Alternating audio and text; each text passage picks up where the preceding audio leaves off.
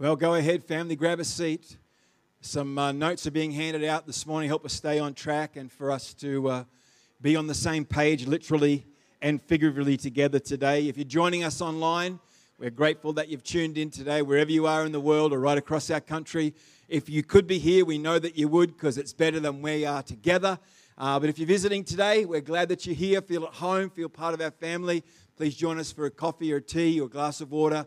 Uh, in our cafe uh, at the end of our service. That'd be brilliant. Here at Destiny, we are saved by the grace of Jesus Christ. We are motivated by the unconditional love of our Heavenly Father, and we are empowered to serve our generation by Holy Spirit's anointing. Can I get a witness here today? All right, have you got a set of notes? Just give me a wave so I know that you're on the same page. Today we're starting our formally our series, a two-part series, just preparing You'll prepare your hand at home, but today I'm going to, and next week I'm going to prepare your heart. And just so we're clear, I'm in no way embarrassed about talking about money because Jesus talked often about money. It was one of his favorite topics. And so we are not asking money to put into our pocket. We're asking that we would change our hearts as a community, that we would be a blessed people to be a blessing to the world. This week I was listening and uh, sorry, reading with Sharon a devotional by Joyce Meyer. And when she was younger, she had this desire in her heart to give $10 to somebody, but she wasn't sure if it was God. And she was going, God, is it really you that wants me to give this $10 away? Finally, Holy Spirit said, I want you to be a blessing. You make up your own mind. I just love that attitude of God going, Hey, I'm your father, not your mother. Come on, these little things, you can handle this surely, right? The, the commandment is to be a blessing, right? And so I just love that. I'm going to take you to one of the most famous stories that Jesus told. It's a story about a guy from another country, and we just know him not by name, but he's just titled A Certain Samaritan. And I like that title, I like that phrase. I like the way that Jesus doesn't draw attention to who the individual was, but he tells a story, tells a, a parable, which is a heavenly, an earthly story with a heavenly meaning. I'm going to break this down this morning as we talk about preparing our hearts to do something that's really monumental, that's really very significant. I'm going to get through the scripture this morning with you. It's there on your screen, or if you're a real Christian, on your Bible. And the Bible says, Behold, a certain lawyer stood up and tested him, saying, Teacher, what shall I do to inherit eternal life? And Jesus said, What is written in the law? What do you read? He said, You will love the Lord your God with all your heart and all your soul, all your strength, all your mind, and love your neighbor as yourself. And he said to him, You have answered correctly. Do this and you will live. But he, wanting to justify himself, said to Jesus, And who is my neighbor? Verse 30 Jesus answered and said, Well, a certain man went down from Jerusalem to Jericho, but he fell among thieves, stripped him of his clothing, wounded him, and departed, leaving him half dead. Now, by chance, a certain priest came down that road, and when he saw him, he passed by on the other side. Likewise, a Levite, when he arrived at the place, came and looked and paused, passed by on the other side.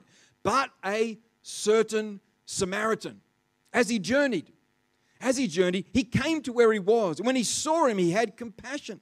And he went to him and he bandaged his wounds. He poured on the oil and wine. And he set him on his own animal, most likely a donkey. And he brought him to an inn. He took care of him. And on the next day, when he departed, he took out two denarii, two coin, and he gave them to the innkeeper. And he said, Take care of him, and whatever you spend more, uh, when I come, I will repay you. When I come again, I will repay you. I like those words. I'm going to say them one more time. When I come again, I will repay you. So, which one of these three do you think was neighbor to the man who fell among the thieves? And the lawyer said, Well, I suppose, I guess. Uh, uh, uh, uh. I guess it was the guy that actually did the work and actually helped him. And so Jesus says, Go and do likewise. This is a question about what does it mean to love your neighbor. It's, it's not that hard to identify who your neighbor is.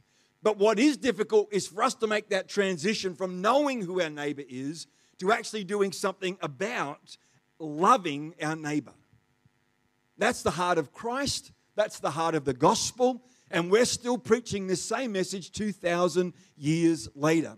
So, what does it look like to love? I'm so glad you asked that question. I, what does it look like to love your neighbor? That's a great question to ask, and let's go through it together. Here are a few thoughts I want to share you with and upset you with this morning.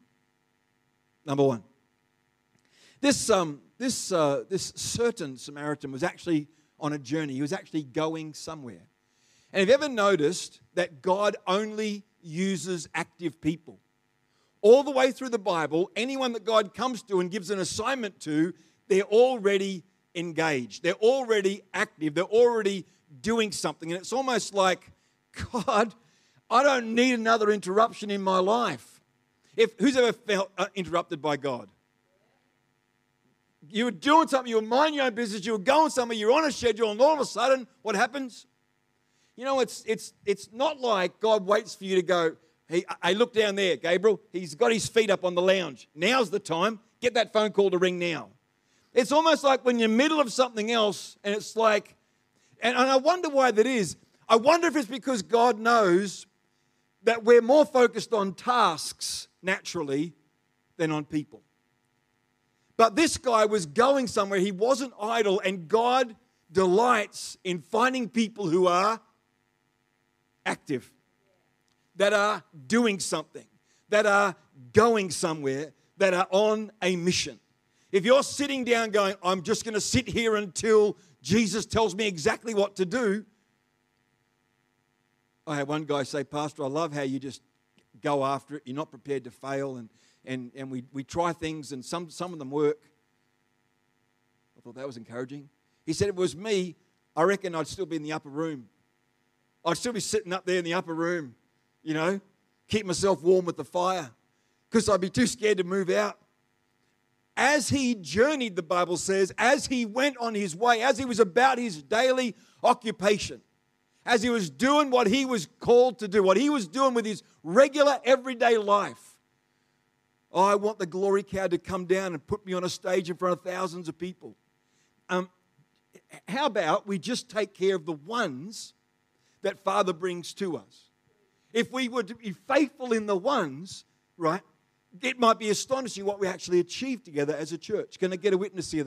Number one, he was going somewhere. So if you get interrupted this week, it's normal. It's normal. It's normal to get interrupted. Number two, uh, he saw a man in need. He saw a man in need. He noticed what other people had ignored. It's absolutely astonishing to me that two people can look at the same thing and see something completely different. Isn't that true? I mean, you look at the political sphere, we, we look at things, and half of us, on average, or, or, or third or whatever, are, are, seeing it very strongly passionate this way. Another third of us Australians are going, very passionate, you know, 40% of us, very passionate this way, 40% very passionate this way, 20% kind of making up their mind which way they want. We're seeing the same thing, the welfare of our nation, yet we're seeing things completely different. These other two guys were professional clergy. I mean, of all the people that should have been compassionate, it was these first two guys, right? If you've been saved for more than a day, there ought to be something about you that cares for people. It's one of the evidences that Jesus is actually king of your heart. Where self gets pushed aside and Christ takes up the throne and says, I want to love your generations through you. And you start to notice people. Who's beginning to notice people? I, I, I notice people doing very weird things, very strange things. But you notice, you notice, yeah, you notice. And we've got to get good at looking and seeing and observing. Look people in the eyes. Look people in the eyes and smile. You'll be astonished if you show someone a kindness, what encouragement that puts into their soul. We ought to be kind to every single person that we meet because everyone is carrying a cross. Everyone is. When you see a person in need, guess what? you can do something about it. You're responsible. When it's brought to your attention, you can do something about it. When you see there's a need, don't just turn your head and heart away from it and keep to your busy schedule. If you come up to me at the end of the service one Sunday and say, Pastor, I would have been here in time for communion, but had to get somebody to the hospital because of an accident. I'm not going to say, Well, you missed out on giving the offering. I'm not going to say that, Wayne. I'm going to say, put the offering in now that you're late. It's okay. I'm going to say, good on you for being a Christian. That's what a true believer is. What's true religion? Caring for the widow, the orphan, the refugee. Yeah. Even those that come on boats. Number three. Number three. He went, he went to where he was. He interrupted his journey and he went to where he was. He went out of his way. He took a detour. Someone say detour. He stopped, he paused, he, he, he, he, went to where he was. He investigated the situation. I, I, love that about this Samaritan. He just didn't glance over and go, Oh, look, there's a bloody body in the drain, in the ditch over there. Look at that. Hey, quick, get a Facebook photo. Let's just kneel down and get, a, get an Instagram snap.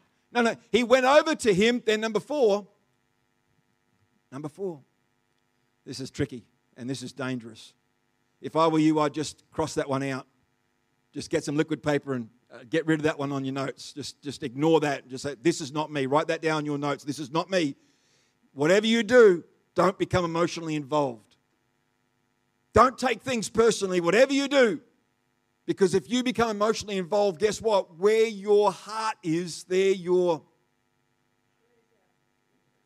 where your treasure is, there your these two things find it, they, they keep company. Have you noticed that? When you get emotionally involved in something, yeah, you find a way to bring about a wonderful change. Number four, this Samaritan, changing the world, loving his neighbor, became emotionally involved. I pity people who are so calloused of heart they can look at people in need and not feel anything. According to our Savior, our Rabbi Jesus, on that day, on the day of judgment, he's going to say, Did you see me naked? Did you see me hungry? Did you see me without accommodation? Oh, Lord, if we had seen you like that, we would have done something. And Jesus looks us in the face and he says, When you do it to the least of these, the least of these, finish it with me, you do it unto me. When you become emotionally involved, you're, you're literally letting God love humanity through you. I remember when our first child was born, a beautiful girl who we named Madeline. And I said to, I said to my sweetheart, I said, babe, that's it. No more kids. No more kids. Not because it was rough on her, but I just said, I, I don't think I could love, I, I couldn't share my love with another child because this one deserves all of my heart. I mean, she she took me by the finger and stole my heart, that little thing, right? And every dad knows what I'm talking about, yeah? And, and grandmas know what I'm talking about as well, yeah? I've got somebody on board, that's good. She said, Don't be foolish, David. If we have another child, your heart won't halve, it will multiply. It will multiply. And as you begin to let the love of God in your heart flow out, you'll find it will increase.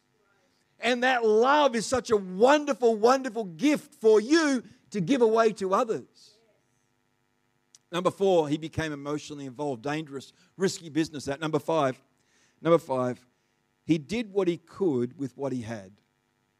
This is where a lot of people get stuck. They go, well, if if I had, you know, that ambulance model donkey, I'd do something about it. You know, if I had the chariot, you know, with me today, well, well, you know, I, I, if I had the mule instead of the donkey, both of us could have ridden, you know. But it, it's like he did what he could with what he had. Well, Pastor, when I win a million dollars on lotto, would you just keep walking? Because all you're doing is excusing yourself from doing what you can today. That will never pass the mustard, not now and not then. You do what you can with what you've got today. I believe with all of my heart that every single person can do something to touch the nations. I believe every person can do something. I was so stirred last week when Pastor Jonathan said to the students at the school, If you don't have any money, then bring me your poppers. Well, that Sunday I found three poppers. They're now in my 10 cent bin which goes to missions. It, we can all do something, right? Even if it's little, even the widow's mite changed history because we're still talking about that today. Am I right? Even the woman with an alabaster box of perfume, it's all she had, right? Wasn't much. It's all she had. But when she gave it to the master, the memory, the memorial, the testimony, the influence of that goes on, rings on, lives on, still influence. Do what you can with what you've got and stop lamenting. Uh, can I just talk to you as a spiritual dad today? Because there's people here looking at me and I can see this sorrow in your eyes because I know in your heart you'd like to do so much more than you physically feel like you can right now. Let me encourage you that's okay. If you start with where you are right now, God will find a way to increase you. Because when you're faithful with little, guess what? You get trusted with more. Yeah? Be faithful in the small things, in the little things. Be diligent. Be reliable, utterly reliable in what God's put in front of you to do. And God will find a way to increase your capacity, increase your influence, and give you a greater ability to be a blessing. Do what you can with what you got. As long as you begin, that's what matters most. Yeah? All right, number six. Number six, his actions spoke for themselves. It's remarkable to me, isn't it, that of all the stories that evangelists use to preach the gospel, this man doesn't use a single word to win his Jewish friend. According to Luke, there's not a single word recorded where this Samaritan, this certain Samaritan, spoke directly to the man in need. And so, all of you worried about witnessing, here's one. Didn't say a thing, but his actions spoke for themselves. You with me? His actions spoke for themselves. Love is a universal language, kindness is a universal language. We all know when someone is treating us in a kind and gentle and encouraging manner. Is that right? Let our actions be deliberate actions, not reactions, but deliberate actions, because our actions speak louder than our words. You can say you love me, but if you gossip behind me back my back, right? Yeah. Actions speak louder and longer than words. They come up as a memorial, as a testimony to God. Check out Cornelius' life when he was at a junction in his life needing a miracle, needing an invention. His acts of charity came up as a memorial before God, and God sent the answer. Just a little something to think about. Number six, his actions spoke for themselves. Number seven, he connected him to a place of care. He connected him to a place of care. How many people here feel like you got an evangelistic calling on your life? Just, just give me a wave. An evangelistic calling on your life. Where's the rest of you? Come on. Where's the rest of you? Evangelistic calling on your life. You know, it's not enough to lead someone to through a sinner's prayer. You've got to connect them into community. Yeah? You've got to take them to a place of care. Yeah? Can I get a witness here this morning? Lead people to Christ by all means. Say the sinner's prayer by all means. But if that's all we do, we've not completed our task. We've not completed our job. Pour in the oil and pour in the wine. Do first aid treatment on the journey, but let's connect people to care. Let's connect people to a place of care. Yeah? As I was preparing this message, I was thinking about people that, um, like this Samaritan here, when he, when he comes, when he comes to this guy who's beat up, bruised, battered. He's laying in the gutter. And he, and he, and he looks in his, in his backpack. He, look, he looks in the, in the saddlebag. And, you know, it, if it was me, if it was me, right, Ross, if it was me, I would have got the water bottle. I'm not going to waste the wine. I'm not going to waste the wine. I don't even know this guy. Come on, let's just get one of those dead old cloths and get rid of the gravel out of his scratches. Let, us just, let's just do that. Now, he reaches for the wine to cleanse and purify the wound, and then the oil to soothe. Yeah? And some of you are worried, well, if I, if I give out to others, I won't have enough for myself. But don't you know that this is the language of Holy Spirit? These are the images of Holy Spirit the oil and the wine. And as we pour out to others, it's amazing how Holy Spirit finds a way to pour into our own lives. But our job, our job is to get alone with Holy Spirit and get replenished and get refilled. Come on, let's be like those five girls who had enough oil in their lamps and some extra for the late night. Yeah? Let's be like those kind of people who think, man, I got tough stuff happening in my life right now, but I'm bound to meet somebody who's going to need some as well. If you just take home from church what you need for you, you're selfish. Ouch. Ease up there, Pastor. Ouch. Come on, we want you to be filled to overflowing because it's not about it's about others. It's about others. So let's believe that God wants to fill our lives with His oil and His wine so that we're joyful and we're powerful and we're present people to do what God's called us to do. Someone give me a witness in Jesus' name. Number seven, He connected him to a place of care. And number eight, oh, this is the hard one. He invested his money into a cause where there was no assurance of return. There was no assurance of return. I might never see this person again. I might never get anything out of this. But when you approach charity, when you approach giving to charity, on the idea or the notion of, I'm going to give this and I'm going to get that, you've actually missed the heart of Jesus. You've actually missed the heart of Jesus. For God so loved the world that he gave his only son because he was absolutely sure that everybody would believe in him.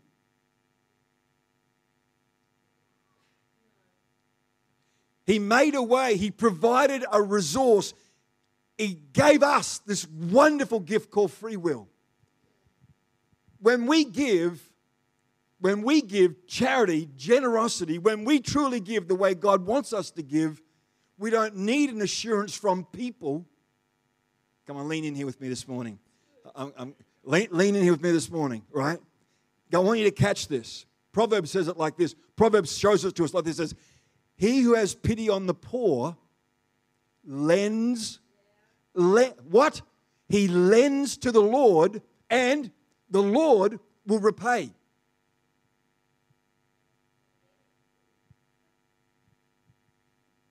For those who are listening in the car going, what's he doing? He's pulling a funny face. He's pulling a funny face right now.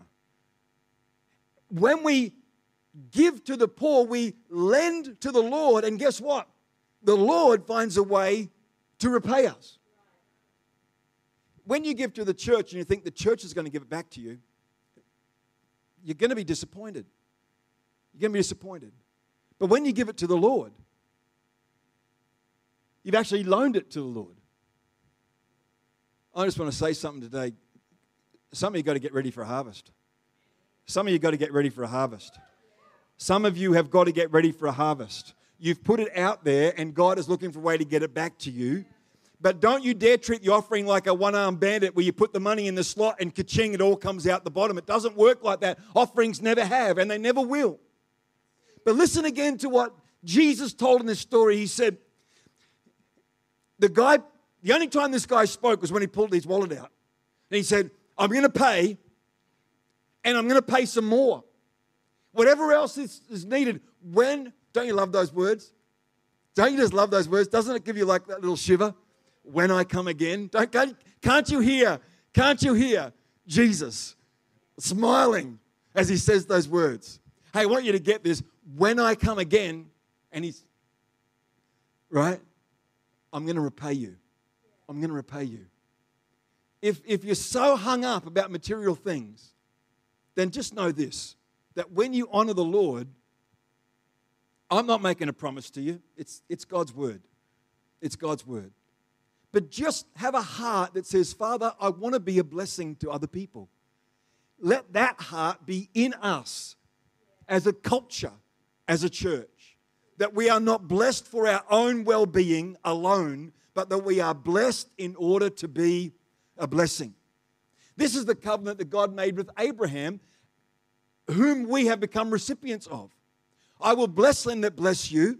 I will curse them that curse you. I will make you your name famous and rich and wealthy and beyond you can believe. And I'll tell you what, I'm going to bless you like that so that in all the families of the earth, there'll be blessing because of you. That's God's heart for us. That's God's heart. If you turn out, oh, how much is a denarius? Well, a denarius is about a day's pay. So he pulls out a day's pay. What's your day's pay? Don't, don't say it out loud. He, he pulls that out and he says, uh, For this stranger, I want to put that down, and, and if there's more needed, I'll, pay and uh, I'll pay again, right? And I'm astonished at this story. I'm astonished at this story because Jesus is telling this to a certain lawyer who wants to know what it means to love God with all of your heart and your mind, your soul, and your strength, and to love your neighbor as you love yourself. That's what this is all about. And do you remember it started with a question? Remember the question was? Good teacher, what can I do to inherit eternal life? What can I do? How do I get a hold of this thing? How do I know if it's got a hold of me? Someone's going to write that down. Someone's going to write that down. When eternal life has got a hold of you, this love flows naturally out of you. Flows naturally out of you. All right, let's go to the next slide. And Jane and our worship team are coming back. So these, these are the real figures here before us today. I apologize for that mistake. I must have saved the wrong file, a first draft. We want to spend about $4,000 in our kids' church renovation.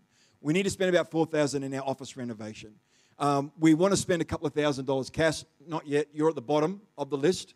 Uh, first, it's our children, then it's our office, and then if there's some, you know, I'm joking, right? She's going, yeah, you are, Pastor. Uh, and so we want to spend about 10,000 just internally within our facility here.